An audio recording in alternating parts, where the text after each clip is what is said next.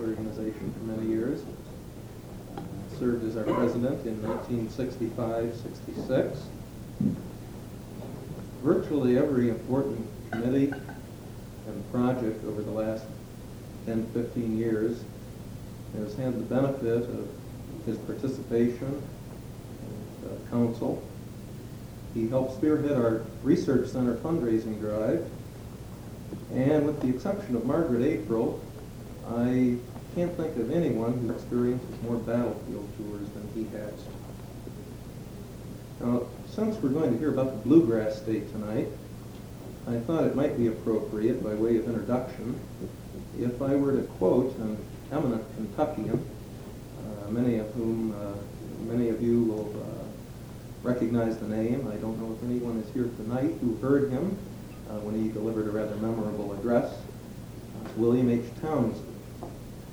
And Mr. Townsend once said about our founder, Ralph Newman, he said he is a gentleman and a scholar and a fine judge of good Kentucky whiskey. Well, our speaker this evening is most certainly a gentleman, and I think we all are aware of his uh, scholarly pursuits. And I can attest personally to the fact that he is a fine judge of Kentucky whiskey. At any rate, it is a very genuine pleasure tonight uh, for us to hear the Perryville campaign from our past president and very good friend, Brooks Davis.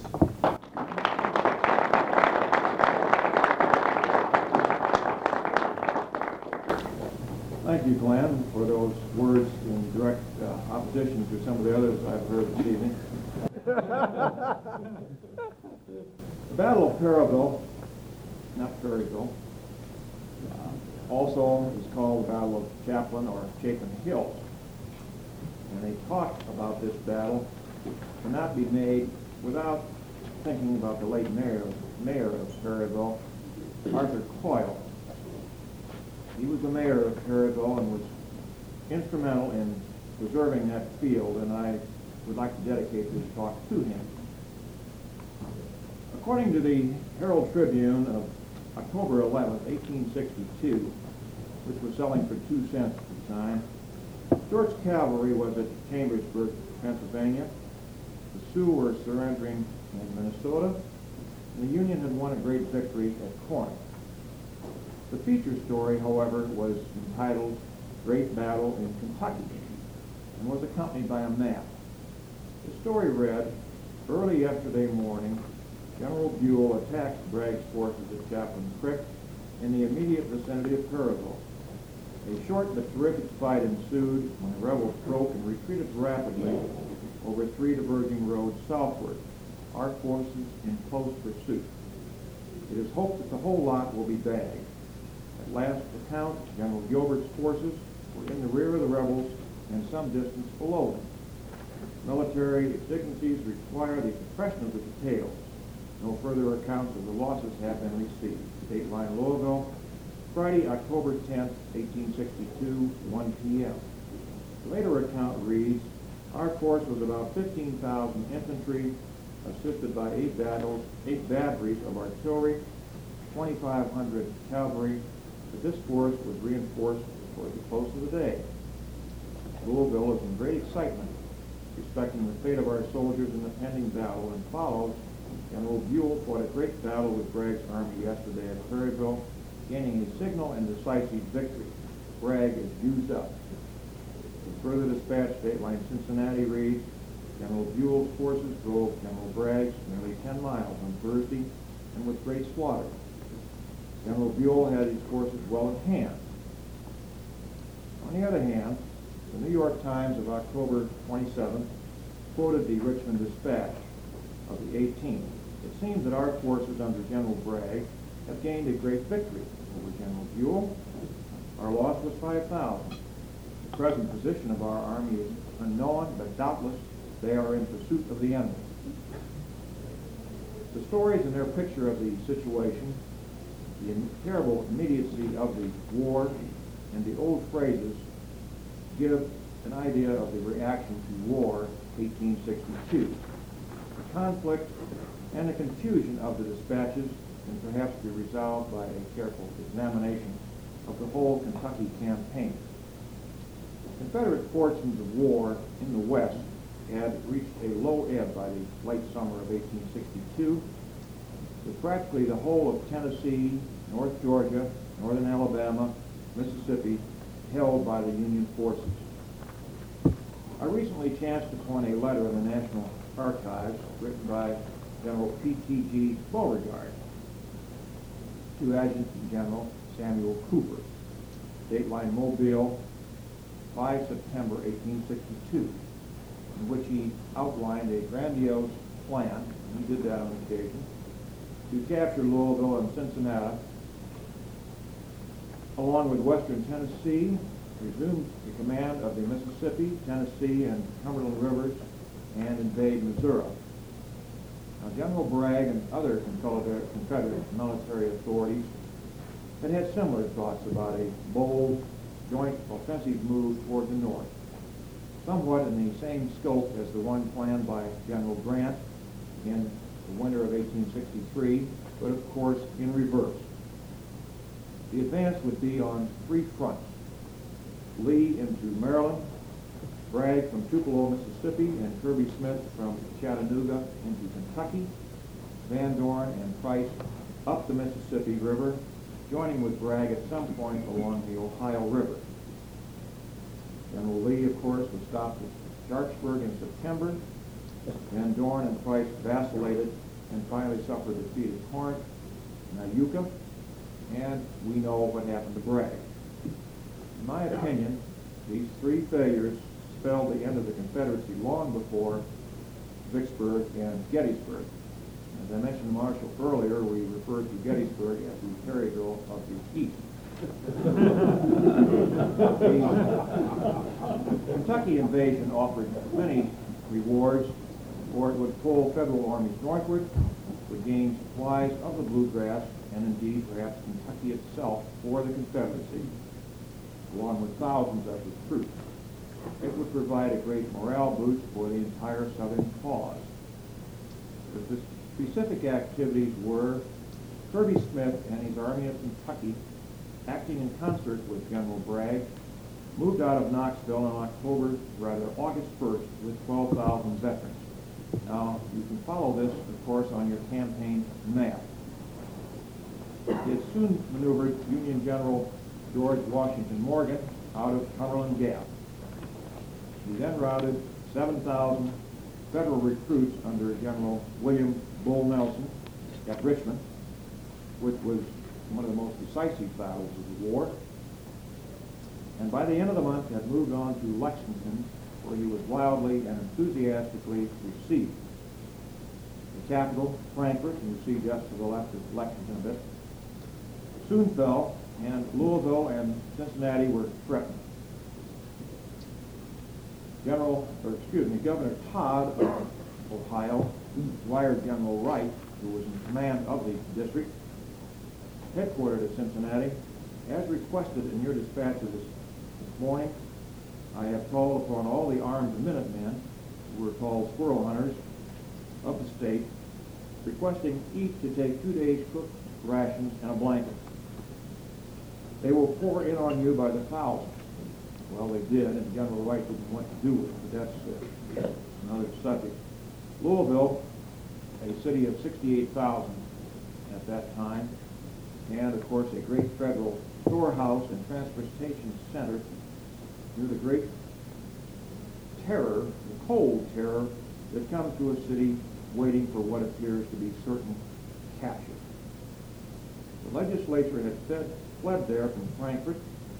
General John Hunt Morgan's cavalry was raiding in the outskirts. Great masses of Confederate infantry were approaching from the east and the south, and General Nelson, a loser at Richmond, had declared martial law. Now, to broaden the scope a bit, Second Manassas was fought just about this time on September 13th. Rumors flew, such as 80,000 Rebs are on the way from West Virginia. The wharf areas were jammed with refugees, and on September 29th, as Gordon Whitney told us last month, Union General Jefferson C. Davis had killed General Nelson in the Galt House over a dispute in command. Braxton Bragg, having moved almost 800 miles from Tupelo to Chattanooga by way of Mobile because of the federal occupation of the direct railroad line, on August 28th, it feinted toward Nashville with his 28,000 well-trained troops of the Army of the Mississippi.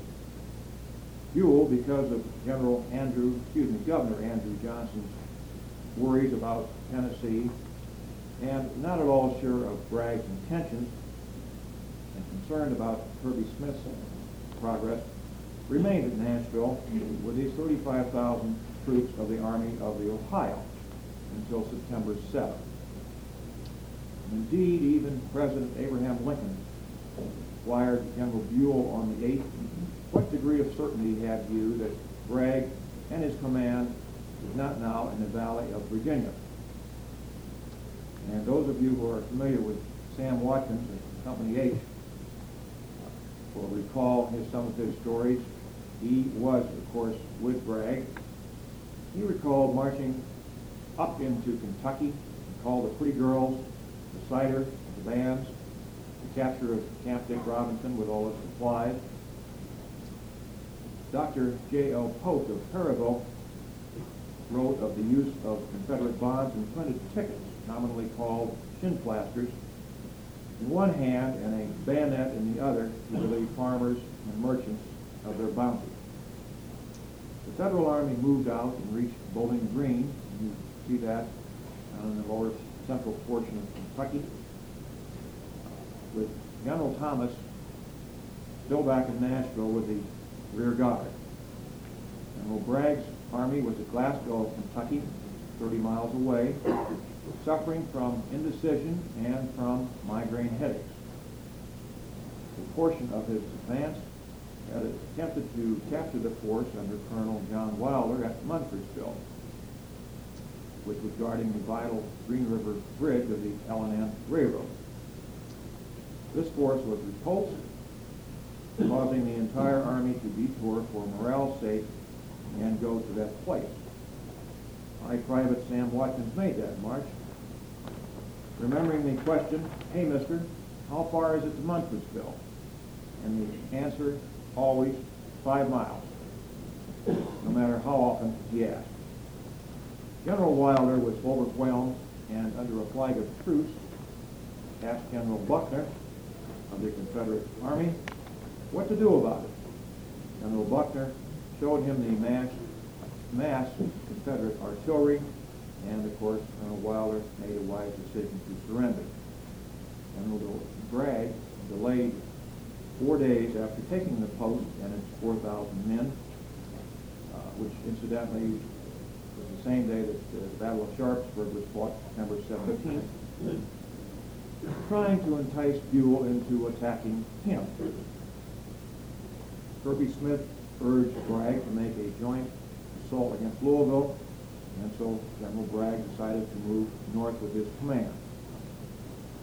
Braxton outranked Kirby, but they were both independent commanders. And so conferences and cooperation replaced order and action. It has been said that in any military operation, one poor general in command is better than two good ones cooperating. The Confederates suddenly turned off near Bardstown and moved to that place. They were planning to rendezvous with the troops of Kirby Smith.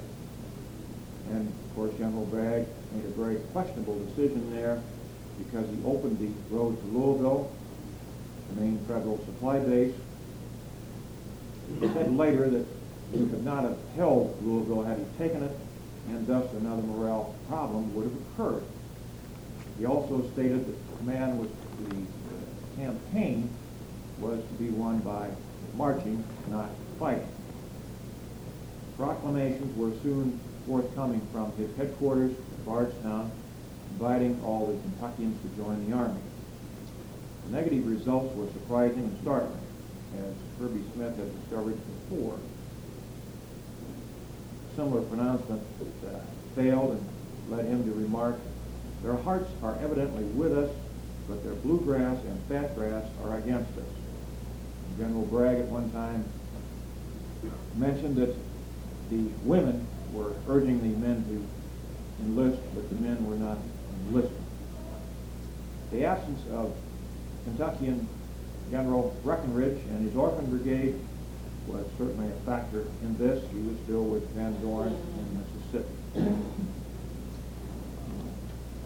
According to this Dr. Pope in Perryville, the women were waving the rebel battle flag.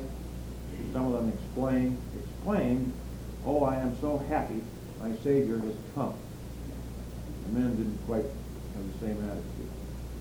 General Bragg then turned to politics, particularly the projected inauguration of Richard Hawes as the Confederate governor of Kentucky. At Frankfort, he was to replace G.W. Johnson, who had been killed at Shiloh. General Bragg was again feeling the importance of morale and recruiting at the expense of fighting. And of course had missed the chance to attack Buell as his army moved on by him to Louisville with or without General Smith to help.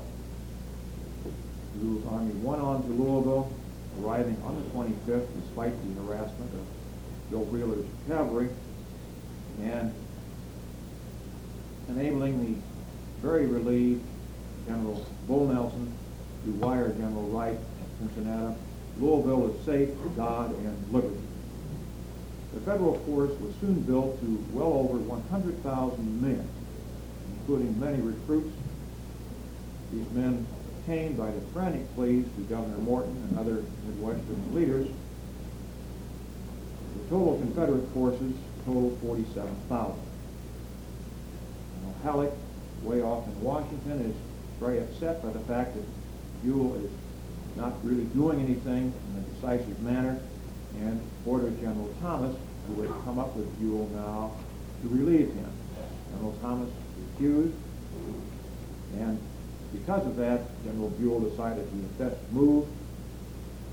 And so on October 1st, the Confederate Army moved out southeast toward Bardstown. And again, if you'll refer to your maps.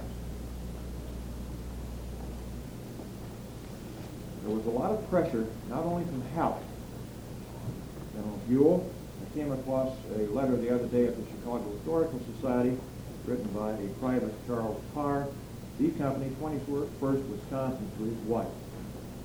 We left knapsacks, overcoats at Louisville, and made a forced march. The federal plan was to force the enemy's left back and compel him to concentrate as far as possible in any convenient line of retreat, while at the same time making a strong demonstration against his right, so as to mislead him as to the real point of the attack and prevent him from moving on my left flank, flank and rear.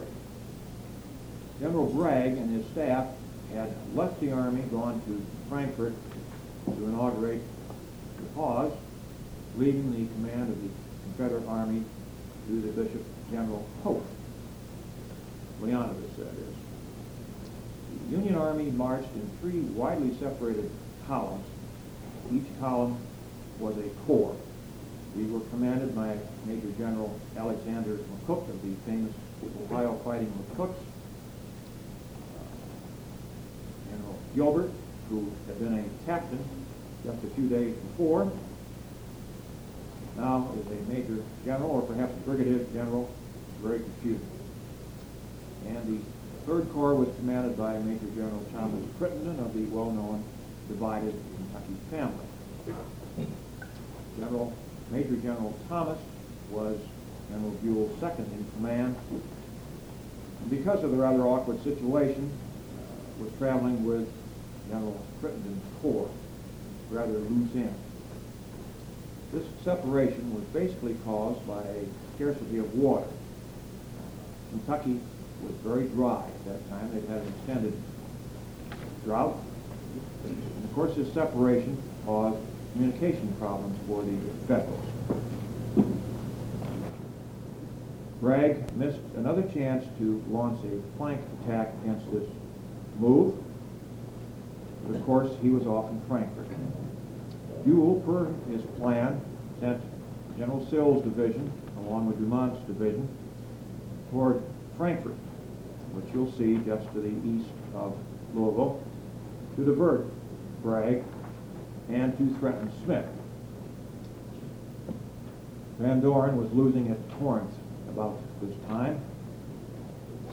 The Bishop General, commanding the Confederate Army, slowly retreated toward Harrodsburg to the southeast, taking, taking a lot of captured supplies with him.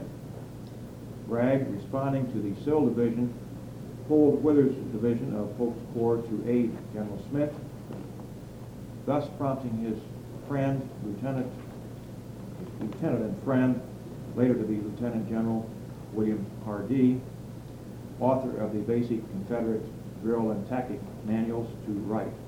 Permit me, from friendly, friendly relations so long existing between us, to write plainly. Do not scatter your forces. Bragg, on the 2nd, has ordered Polk to strike the enemy in flank and rear as they are advancing on Frankfort.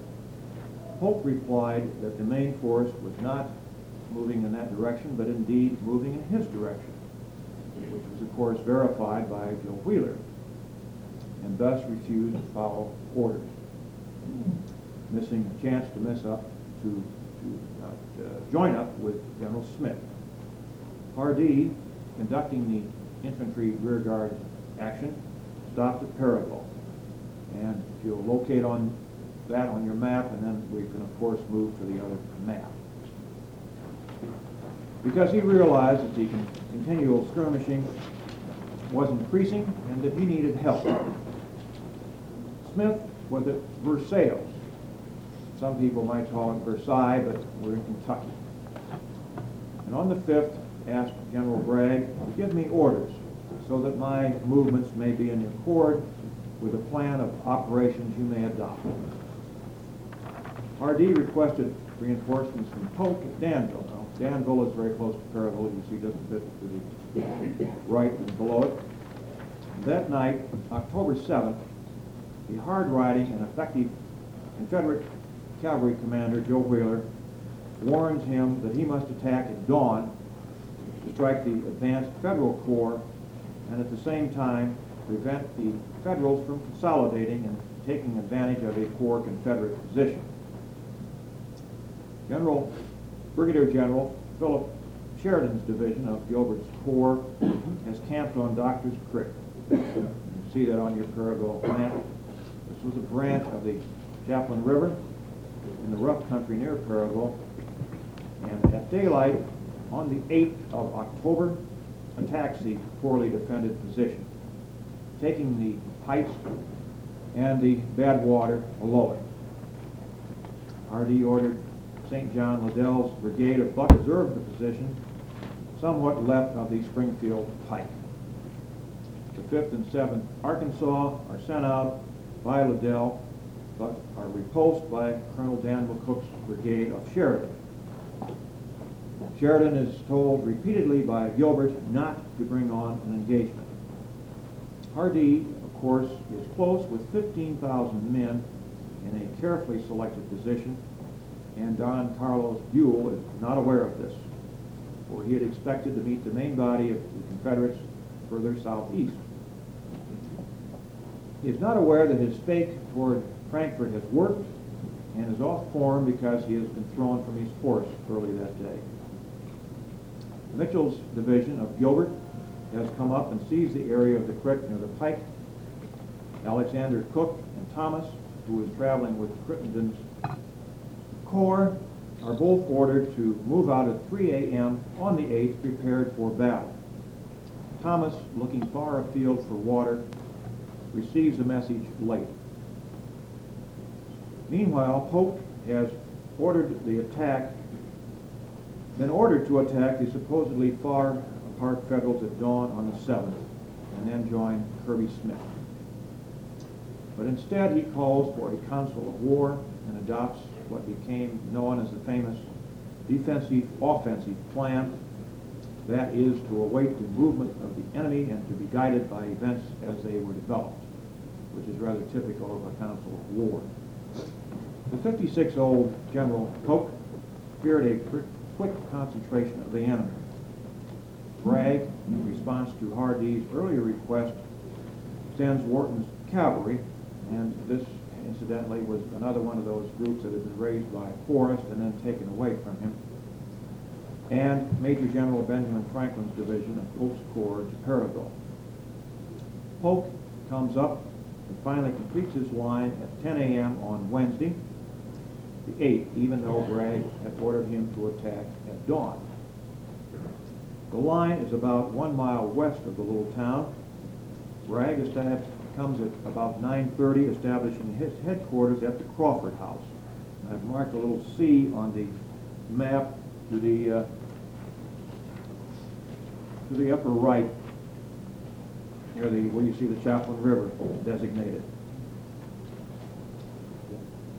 Bragg had a heated discussion with the Bishop General regarding his failure to attack, but does not take command. He is concerned about the weak right end of the line, which does not cover his line of retreat or protect his water supply. Now that line is soon to change. Hardee sees dust about 10.30, which turns out to be McCook's vanguard, and he tells Bragg, who assumes that it is a flanking movement, and has Polk to move Cheatham's division from the far left to the far right, thus improving their position. The division moves out on a two-mile forced march through the little and now ghost town of 500, a march in the blazing sun and the choking dust to the new position on the new Mackville Pike, a road that was not in existence at the time. But this does create the line that you see on your maps, uh, or at least the line that they came from is indicated by the dark lines to the right. It's about three and a half miles long, filled with 16,000 men, running from the north to the south from the new Mackville Pike to a point just south of the Springfield Pike. Wheeler's cavalry is on the left, having skirmished until dawn. You see them positioned considerably below the rest of the troops. Then Powell and Adams brigades of Patton Anderson's division, somewhat uh, exposed to a flank attack. Then Bushrod Johnson's brigade with Patrick Cleburne's brigade behind him. These two Buckner brigades and four batteries of artillery founding, forming the center of the Confederate line. Brown and Jones of Anderson plus Sam Woods of Buckner with Liddell in reserve. Then Cheatham's division now commanded by Andrew Jackson's nephew, Sam Donelson, with the brigades of Savage, Stewart, and Maney, flanked by Wharton's Texas Rangers. The left wing is commanded by Hardee, the right by Cheatham. Polk is in general command under Bragg. About 1 p.m., a small gale has begun to blow, cooling the Confederates and smothering their noise. McCook is now up with his 12,000 men. Kentuckian Major General Lovell Harrison Rousseau, leading with Brigadier General James S. Jackson division. Behind him, Sill's division is, of course, over at Frankfort. Rousseau turns off the old Mackville Pike onto the Benton Road, which is a point near the name of Cook on your map he has been ordered to link up his right with Gilbert's left, but cannot do so because of the rugged country. And I'm sorry I don't have a topographical map, but this country is difficult. There is a one-half mile gap between the position established by Sheridan the night before and McCook. Gilbert's corps has been in line since noon, trying to use the terrain to best advantage with Sheridan's division across and mainly north of the Springfield Pike. His right connected with Mitchell's division, which extends toward the Lebanon Road. Schoepf, General Gilbert's third division, is in reserve behind Sheridan. Buell has now made his headquarters at the Dorsey House. That's indicated by a D to the extreme left center of the map. Which is about two miles behind Gilbert on the Springfield Pike.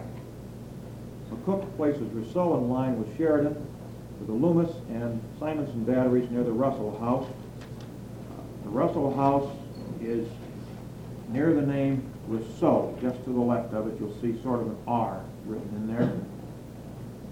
McCook then leaves to report to General Buell after telling an aide to place Jackson on a hill to the right of the old Mackville Road, holding him in column to facilitate quick movement. On his return, he finds that Rousseau, looking for water, has deployed 800 yards in front, almost at a right angle to the rest of the line. Captain Loomis has seen dust on the yonder pike and so directs his fire, remarking to Rousseau, General, that's a large body of troops over there. I guess we have tread on the tail of Mr. Bragg's coat. Jackson is now on Rousseau's left with Sheridan's West Point classmate and enemy, Brigadier General William R. Terrill's brigade, holding the far left, Colonel Webster's brigade next, both following a curved line which held the line of the ridge, but unfortunately exposed their flank. Parsons' eight-gun battery I, 4th U.S., is with them, Colonel Starkweather's brigade with Bush's Indiana and Stone's Kentucky batteries is on a ridge to the rear. Hardee immediately notices the gap between the two federal corps. He later describes the field, and you can see this in his report over at the Historical Society. The country near Perryville is boldly undulating, bordered by native forests. A creek called Chaplin Fork flows northwardly through the village, uniting four or five miles beyond it with another little stream called Doctor's Fork. The space between the two from east to west is about a mile and a half. The position of Perryville is strong and offers many tactical and strategical advantages. The key to the enemy's position was at a point where the old Mackville Road crossed the Doctor's Fork. And I've indicated a circle on the map at that point. At 2 o'clock, just as McCook moved to the right to check his line, Wharton, hidden by the hills and the winds, launched a terrific attack on the left flank of Jackson's recruits. Immediately followed by Manning and in conjunction with a frontal assault by the balance of Donelson's division. The 16th Tennessee of the 1st Brigade led, first climbing a steep bluff that had hidden the entire division via a newly dug road, then passing through a small forest bordered on the far edge by a rail fence. A moment's rest then forward. A clear space of perhaps 120 yards followed, but before the regiment moved out, Parsons' battery inflicted heavy casualties from its forward position at practically point-blank range on the parade ground formation attack. This is early in the war. The 15th Tennessee is now up, and Brigadier General Alexander P. Stewart's brigade on the left partially relieving the 15th of the crossfire on its left. Maney's brigade is now felt, forcing the federal line to bend back. Carnes Tennessee battery moves toward the angle. The 1st Tennessee with Manny loses eight color bearers at the cannon discharge of Parsons. But his battery and the 20-day recruits of the 105th Ohio Volunteer Infantry are enfiladed. Polk orders the 1st Tennessee Sam Watkins' outfit under Colonel Feild to take the Parsons battery, and they do so, almost capturing the gallant Parsons, who as a result is in tears. And the tragic part of this is that these guns were given up at Missionary Ridge without a fight. Carroll's men were routed, and by now the men of the 16th Tennessee have killed Brigadier General Jackson, Terrill, a northern cousin of Jeb Stuart, rallies these men on the field of cut and shocked corn one mile west behind the Benton Pike, but is killed when a shell fragment carries away his left lung. Fortunately, Sheridan had visited him the previous night, and they had made peace from their West Point quarrel. Jackson's reserve brigade, that of Starkweather, has arrived late, having been cut off by other Union corps but by luck had arrived at a position in the rear which enabled their artillery to crossfire at the attackers. This portion of the Federal line held, but the right brigade of Jackson is in trouble, for its commander, Colonel Webster, is now dead. Curiously, the three men, Webster, Jackson, and Terrill, had discussed the chances of being hit in an engagement the night before the fight over a campfire.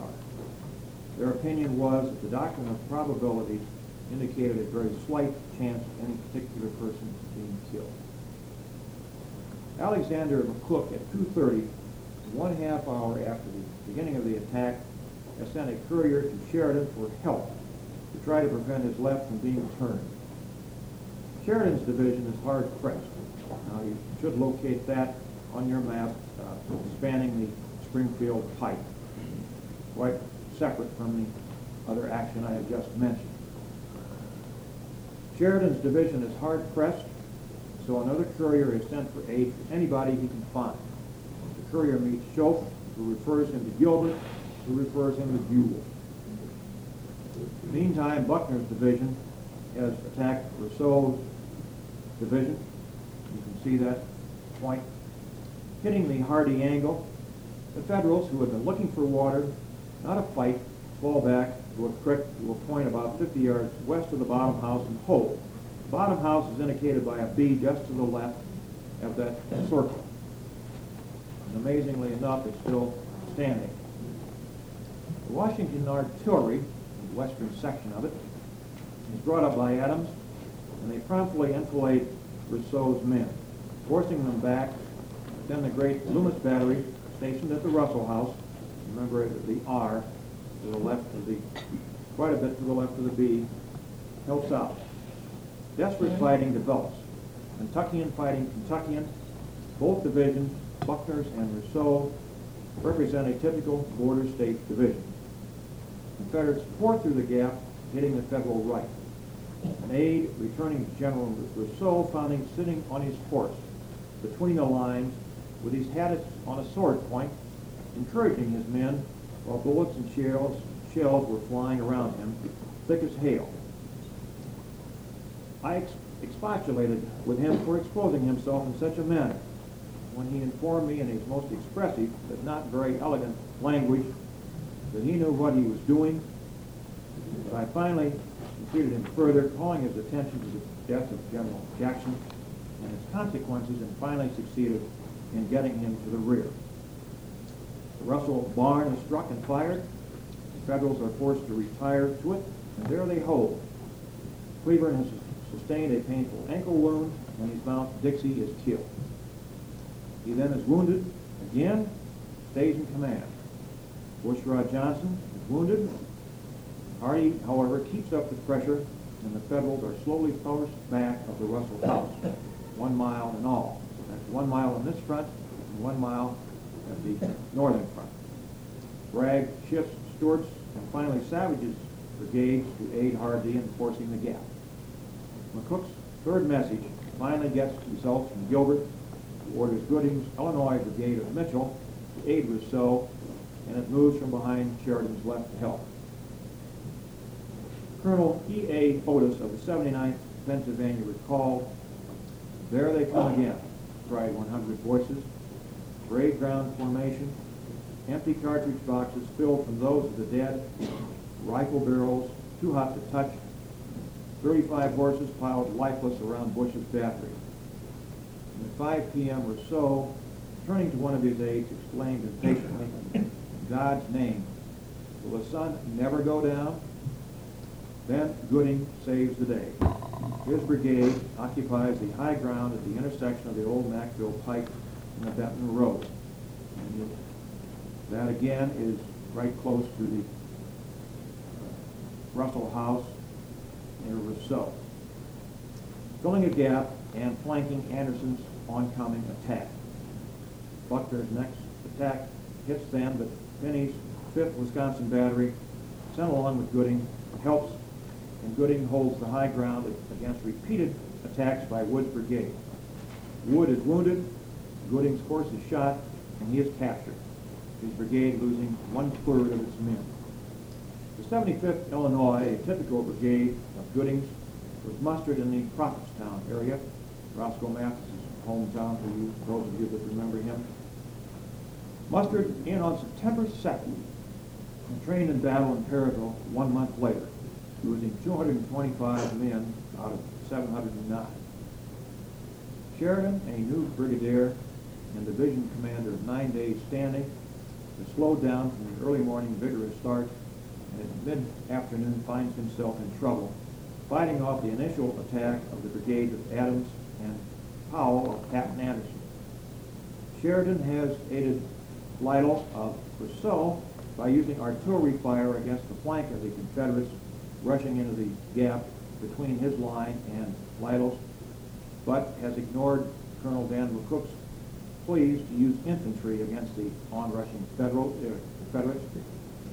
Sheridan later said he feared a concentration of rebel artillery fire, but really had failed to grasp the need for an offensive movement against a very small force in front of him.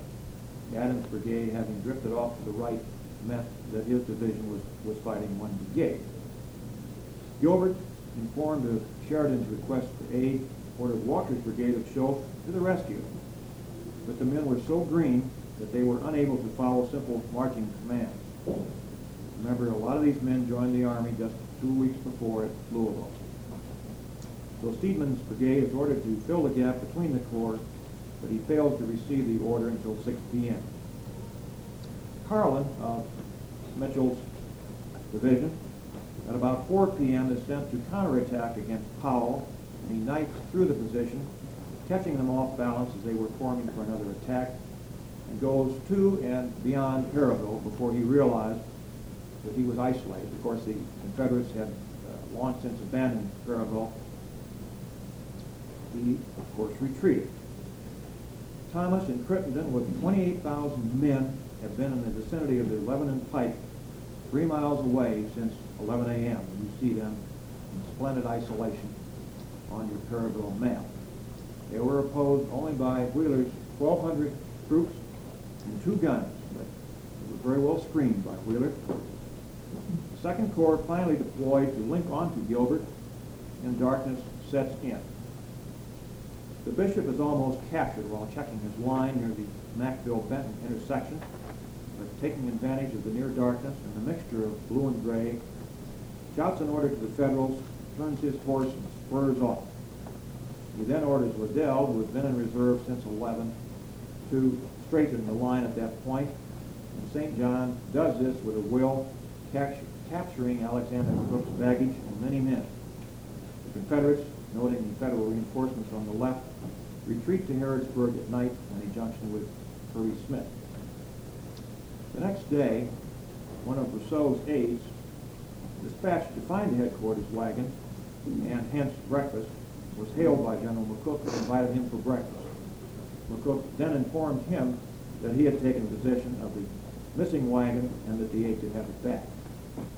Smith wrote to Bragg on the 9th from Lawrenceburg, what are your views and what is the situation of affairs with your left wing? Well, the situation was a sad one for everyone. 4,300 federal casualties out of 22,000 men engaged, along with 3,400 Confederates out of 16,000, about 20 percent. The villagers, villagers were horror-stricken. A typical report, I can remember seeing Dr. J.P. Hughes of Springfield at the old Jordan Peters home. In the yard under the trees, at a large table, assisting in amputating limbs, and my, what a pile of arms and legs. In Harrodsburg, all public facilities were turned into hospitals, except the new Episcopal Church, St. Philip's, which had imported Italian stained glass windows, which made it too dark for operating. Here the next day after the battle, the bishop general entered, left his sword in the vestibule, and asked that the bell be tolled. Then, tears streaming down his cheeks, he prayed, saying, Peace to the land, and blessings on friend and foe alike. Following the battle, Squire Bottom, whose home, as I mentioned, survived the fighting at the Gap, searched the woods for Confederate dead and had a cemetery dug where the most bodies were found. The place where Donelson's men had formed facing Parsons Battery. Union dead was placed in a new national cemetery on the field, but later moved to Camp Nelson. The retreat was handled badly, along with a follow-up. Bragg and Smith formed a battle line near Harrodsburg, going back to your campaign map. On the 10th, and soon Buell, reinforced by Sill, faced him. Bragg again retreated in spite of a miracle, that of Confederate superior forces, making a stand after crossing the Dick River. Buell carefully followed him until the Confederates began a more active retreat following the news of the defeated Corinth. The two commanders had indifferent fortunes after the battle.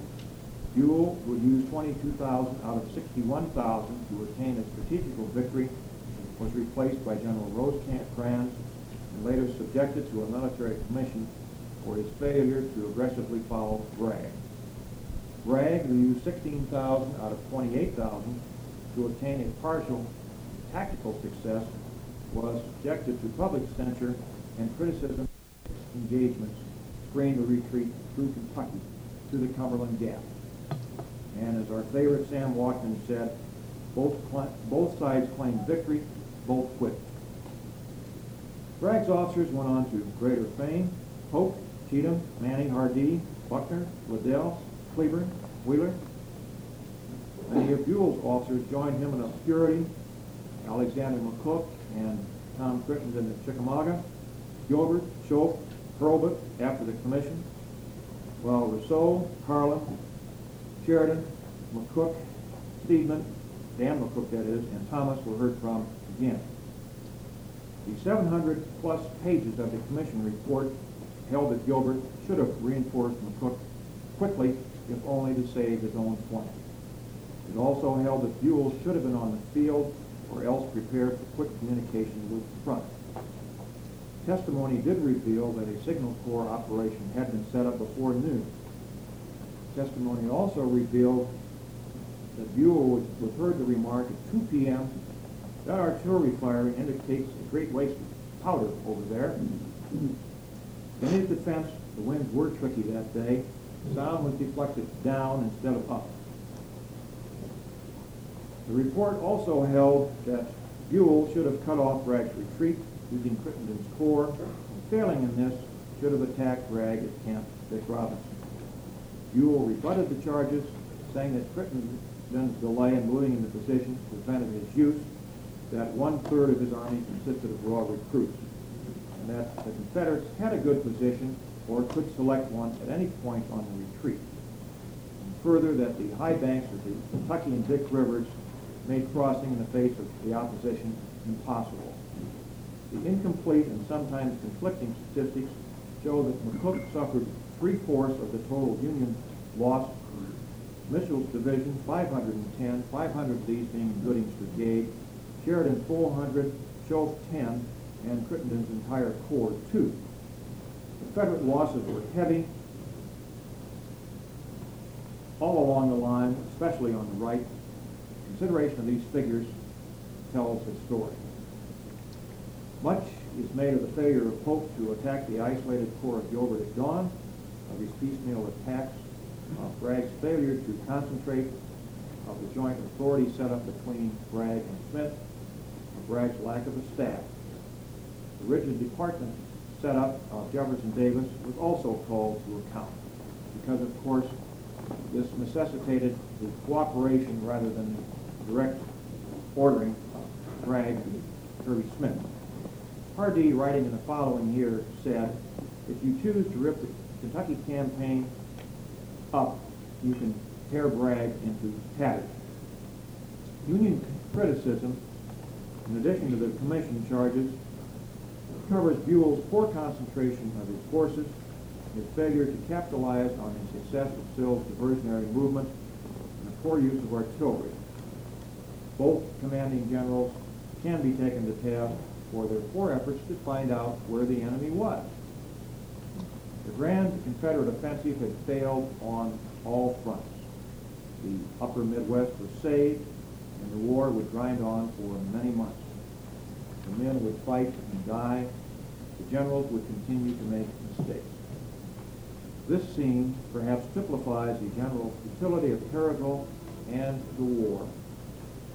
Quote, "The battleground of Perryville is adjacent to the Springfield Road, and from it can be seen the town and large college buildings. After the sun went down on the evening of the 8th, and the storm of shot and shell was over, General Polk and others stood in the doorway of the college overlooking the hill. The music from the Union camp floated upon the breeze, the old familiar air of Home Sweet Home brought tears to the eyes of the war-begrimed Confederates and silence reigned. When the band from the northern post had ended, the Confederate band at the college repeated in harmonious notes the same refrain of Home Sweet Home.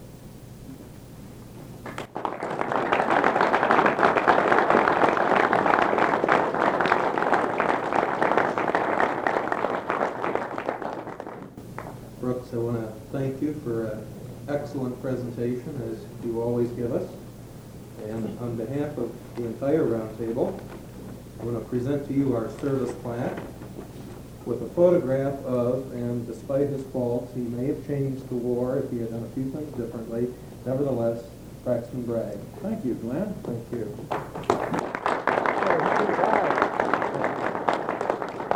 Take some questions now, Brooks? Any questions for Brooks? Yes, sir.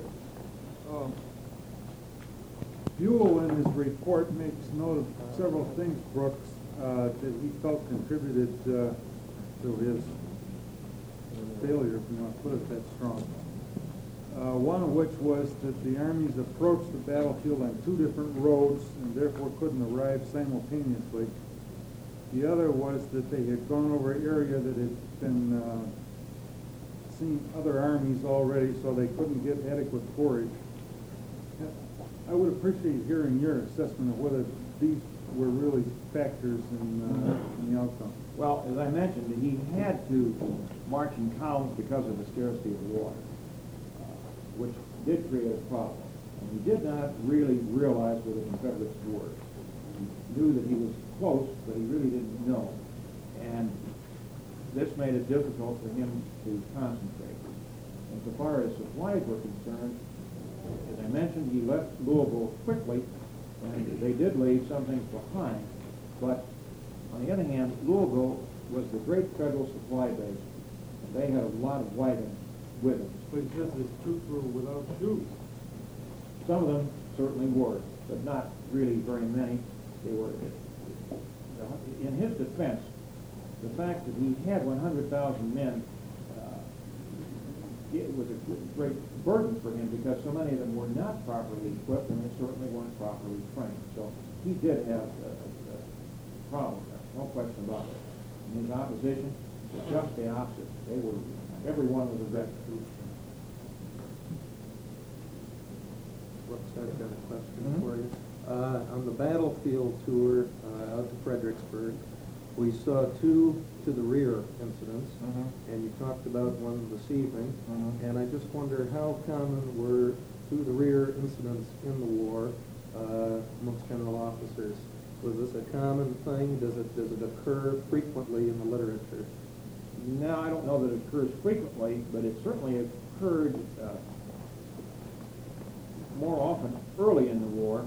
Uh, At Perryville and in other areas, Confederate troops were often in blue, and often Union troops were in blue or combinations, and there was, there was a constant uh, confusion as to uh, what side they were on. Now, this is a different to the rear, because, of course, he was not encouraging his men, he had simply blundered into enemy territory. But that happened uh, fairly often early in the war, I think. It's always intriguing, and especially to contemplate uh, the bishop general. Those of you who uh, remember his uh, physique, large, pompous. It was impossible for him to gallop off, but yet he realized that he had best do that if he were going to survive. But he had the presence of mind to stop the enemy, command them, and then leave. Tom? Disregarding uh, uh, Bragg's pessimism and his personality for a moment, this is one of the great might have been Was he correct in his assessment about Louisville? Would he been, would he, would he been able to maintain? That's, that's a good question. Uh, There were still lots of, the Federals controlled the, the river. Uh, They had- Certainly could come down from Cincinnati, they had, the- they had the gunboats. It, it could have been a great problem. Uh, On the other hand, uh, he could have attracted a lot of recruits had he stayed in Kentucky for a while. Uh, So it's a great debatable point, Beauregard had originally envisioned destroying the canal at Louisville and heavily fortifying the place. Uh, How much value that would have been is problematical, but uh, if Bragg had stayed there very long, he he could have uh, been a little difficult to push out of there. And it- it it was an a somewhat exposed position, but still, uh, he had a lot of things in his favor. So I personally think it it- it might very well have worked. I was wondering, with the failure of the Perryville campaign, didn't this also have a negative effect in Richmond? In other words, the Western Concentration Bloc was able to continue to push for expenditures of troops and lives when actually Bragg's own eyes told him people in Kentucky were not interested in the Southern cause. Right. Absolutely. And of course, historically, it was difficult to interest the authorities in Richmond in the Western problem. Mark? I noticed that Bishop Polk selected a position where his back was to a river. Now, it was a severe drought in Kentucky in those days. Was it a very fordable river in those days? Because he was pushed back. Oh, yes, It was fordable it, it was, uh, and, uh, that's, that's why Wheeler, urged an early attack, because he didn't think very much of that position. You're absolutely right. Was it fordable? Oh, yes, yes. Bill? Uh, The question about the campaign, you've spoken a little bit about the Union troops, uh, having been largely in the Army for a period of anywhere from 45 Mhm. uh, days to six weeks, uh, roughly. Uh, And most of Bragg's troops being veterans of other engagements. What's your assessment on why they did so well? Why did they stand up and fight? If you read the regimental rolls, you find very few deserters indeed. That's right. Uh, what's the, why did they do so well? Were these generals, some of whom slipped into obscurity, such awe-inspiring figures, or were they a good tactical control? What Well, that's, that's rather theoretical, uh, it requires a theoretical answer. I think a great many of the Midwest, Midwestern farm boys enlisted because they wanted to save the Union. They also had an economic reason, they wanted to open the Mississippi River, because that had raised havoc with the economics of the territory.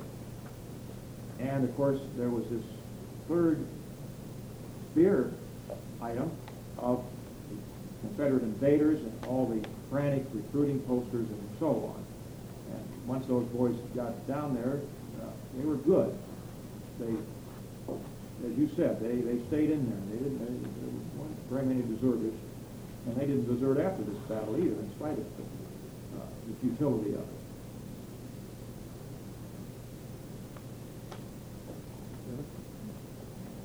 Thank you again, Brooks.